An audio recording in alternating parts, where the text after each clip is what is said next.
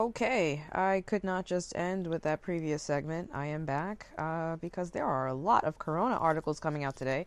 Most of this stuff will come out Fridays, right before the weekend, because nobody's paying attention, and it's Valentine's Day, so no one's really paying attention, as I said. Okay, so today, it's a reading from a Zero Hedge article, of course, dated Friday, February 14th, 2020. Entitled, It's Coming. CDC Director Warns Coronavirus to Become Widespread Throughout United States, Probably Beyond 2020. The extremely virulent coronavirus, which is sweeping through China's Hubei province like wildfire, will eventually gain foothold in the United States, becoming, quote, a community virus this year or next, according to CDC Director Dr. Robert Redfield. Yeah, see, this article was published today. I've been talking about this for almost a month now. We will see. We don't know a lot about this virus, Redfield told CNN's Sanjay Gupta. I think they're lying. This virus is probably with us beyond this season, beyond this year, and I think eventually the virus will find a foothold and we will get community-based transmission. So I think what he's saying here, I mean, in terms of my experiences working in the hospitals, and I mean, I was exposed and I got the privilege of coming face to face with some of the nastiest pathogens that are killers. I'm still here because I'm a fucking survivor.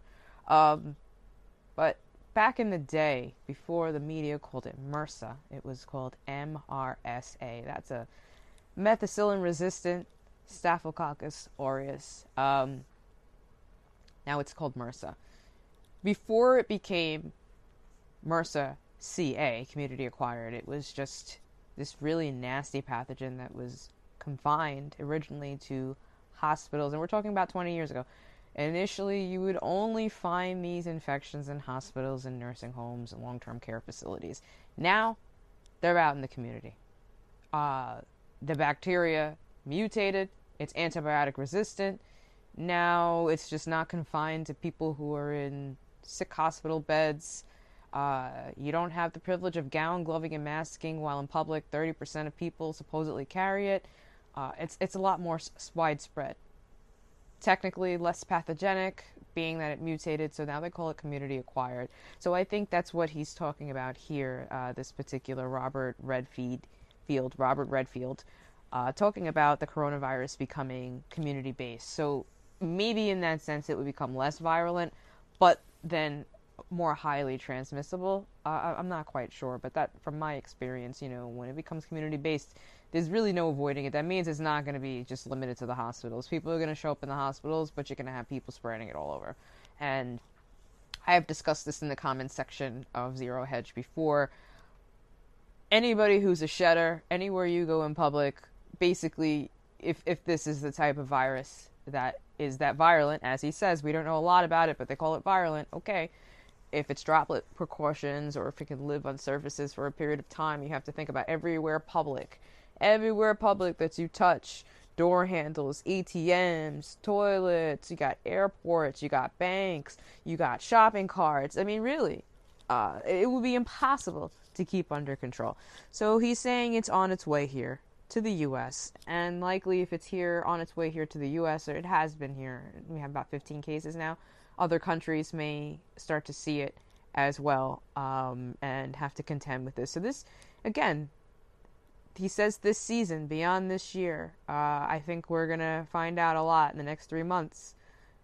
As of Thursday, 15 cases have been confirmed in 7 states, 8 in California, 2 in Illinois, 1 in Arizona, Washington, Massachusetts, Wisconsin, and Texas each. So 1 each. Community virus.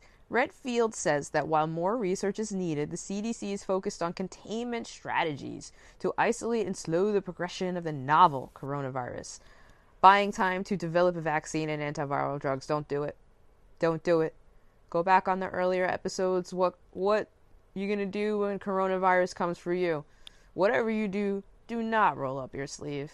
Do not take their drugs. Just fucking fortify your immune system and be ready. Because that shit they're giving you, they don't know, but they're working on a vaccine. So that means they know a hell of a lot. And they could sequence. They're fucking lying. They can sequence viruses. They have the technology. Come on. CDC, we don't know much about this virus. Yes, you fucking do know. You have a patent. There are patents on this virus. I'm trying not to yell. I don't like being lied to. The containment phase is really to give us more time. This virus will eventually become community virus at some point in time, this year or next year, said Redfield. We don't have any evidence that this coronavirus is really embedded in the community at this time. No, we don't, but we could have people asymptomatic shedders. I'm so sorry. When I speak fast, I just kind of go over my words, but this is all practice to me. One day I'll be much better. I don't want to bother editing and chopping up video, audio, because that just takes up too much time. And it takes away from, I don't know, it just takes away from the naturalness. Okay, so we don't have any evidence that this coronavirus is really embedded in the community at this time. But with that said, we want to intensify our surveillance so that we're basing those conclusions based on data. The containment strategy refers to efforts to prevent widespread transmission of the coronavirus in the United States. Okay, so what will these efforts be to prevent the widespread transmission? Including having people with confirmed cases stay in isolation and placing restrictions on travel between affected areas in the world. Such containment measures were used widely during the SARS global outbreak in 2003, during which 8,098 people worldwide became sick, and of those 774 died, according to the CDC. The Wuhan virus has far surpassed that. I'm actually going to look at the stats right now. It seems like they slow down telling us how many people have died. And again, the epicenter is in China. But if this is as bad as they say it's going to be, now that they're jumping on board, just last week they were saying no. All right, so as of now, it used to be Wu Flu Live. Now it's COVID-19 Info Live, okay?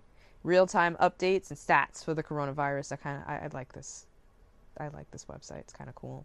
So as of today, we have confirmed number of cases, 64,467, and out of those confirmed cases, 1,384, and over 7,000 recovered. So I'm just going to do math really quick to see. I think if I'm doing this correctly, we might want to include the recovered cases. But the last I checked, it was a 2% fatality rate. Now, I'm not sure if the recovered are also considered part of the total count of confirmed. So the worst case scenario, 64467, the worst case scenario, it might not be 2%. It might be much less now, unless they're lying, which they very well could be. Yeah, we're still at a 2% fatality rate. And considering that we have a lot more deaths in the first month and a half of this compared to SARS, which they had a shit fit over, that says something. Okay. Controversial travel restrictions. Oh, so they're going to talk about the World Health Organization travel restrictions. I guess that makes sense. Right now, China is a ghost town in certain provinces. And let's see. They're going to talk about... Okay, so the WHO director opposed travel restrictions last week, World Health Organization, saying, "We reiterate our call to all countries not to impose restrictions that are unnecessarily interfere with international travel and trade." Keyword there's trade. See, now that China is grinding to a halt, this could cause an economic calamity, because China's a huge, they're huge consumers, they're huge producers, all that good stuff. If they're gonna grind to a halt, then the world is going to feel the repercussions. And the markets right now, they're the U.S. markets are in some kind of euphoria drive right now. But I think we're going to have a pretty nice drop, a pretty nice sell-off. It's, again, the 14th. And once all that data from China, manufacturing, consuming, and all that good stuff goes down, it definitely sends ripples throughout the market. So we'll see. And maybe gold and silver will continue to go up. Gold and silver. Gold looks like it's going to take a nice jump soon. Looking at the charts, just anybody who's interested. Gold is going to take a nice jump, and silver is going to go for the ride. So if you want to play that game for a little bit too, go for it. Definitely worth the definitely worth, it's good timing. It's good timing. Okay, WHO director, he opposed the travel restrictions last week. He says that such restrictions can have the effect of increasing fear and stigma with little public health benefit. What can you do? I mean, either you're going to travel and get exposed to it or something else sooner rather than later. Sooner or later, it's going to come for you, right? What you going to do when COVID comes for you? So travel, just be prepared, you know.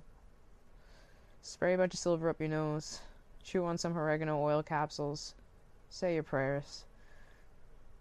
And so the CDC's Redfield, he disagrees. He said that people criticized when they wanted to temporarily suspend travel into the United States from individuals who are not Americans or permanent residents, who had been in a hot zone in the last 14 days. Some people didn't think that was what they would do. We felt very strongly that our obligation was to do all we can to protect the American public, he added. I would rather be criticized for overprotecting America than underprotecting America at this stage. Okay, so, I mean, he's trying to be a little proactive, right? Gupta then asked a very CNN question. Obviously, Dr. Redfield, the virus doesn't discriminate based on race. Why do we? Ooh. Redfield, who didn't take the bait, replied, the issue here was first a strong commitment to take care of the Americans that are going to come back, whether they happen to potentially have this virus or not. And you saw that with over 800 individuals that the State Department has repatriated, and we've assisted in that. So they got 800 people back from China. So maybe they're in quarantine. Okay, so asymptomatic transmission is highly concerning, and I mentioned that. This is the first time I'm reading this article. Asymptomatic transmission is highly concerning. Now, I mentioned in the Happy in Spirit of Valentine's Day episode just a couple of minutes ago, the earlier episode that I published, that the ideal bioweapon is an asymptomatic carrier. I'm getting tired again. Apologize. Somebody who can walk around healthy but transmit. That's ideal. One of the more concerning aspects of the hypervirulent coronavirus is that a person can transmit it to others while showing no symptoms. So they know enough about this that they're saying that it can be transmitted. And they do have evidence of cruise ships and people who are on cruise ships and then, exposed, and then they didn't develop it until later. So they definitely know a lot more about it than they're letting on. And again, they got patents. If they know it's a bioweapon, they could sequence all this. So what they don't know about it is all bullshit. It's all a lie.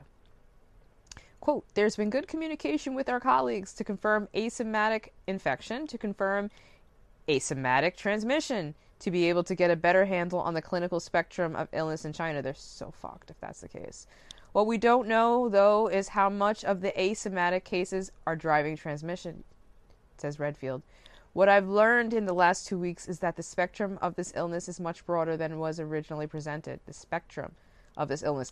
Yeah, possibly because it was designed with other diseases, other building blocks into the virus. This is a... it's a creation. It's like a Frankensteinian virus. Frankenstein of a virus. There's much more asymptomatic illnesses, he said.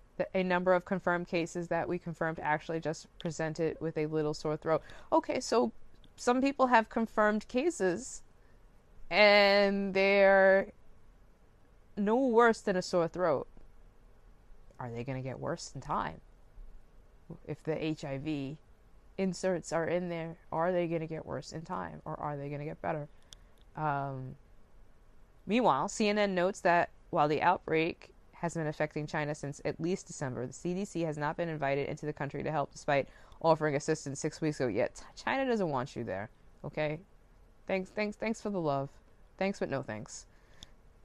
Continue to experiment on your own citizens. I think they could put out their own fires. You go help out China for what? CDC, you're just trying to be an opportunist. Knock it off.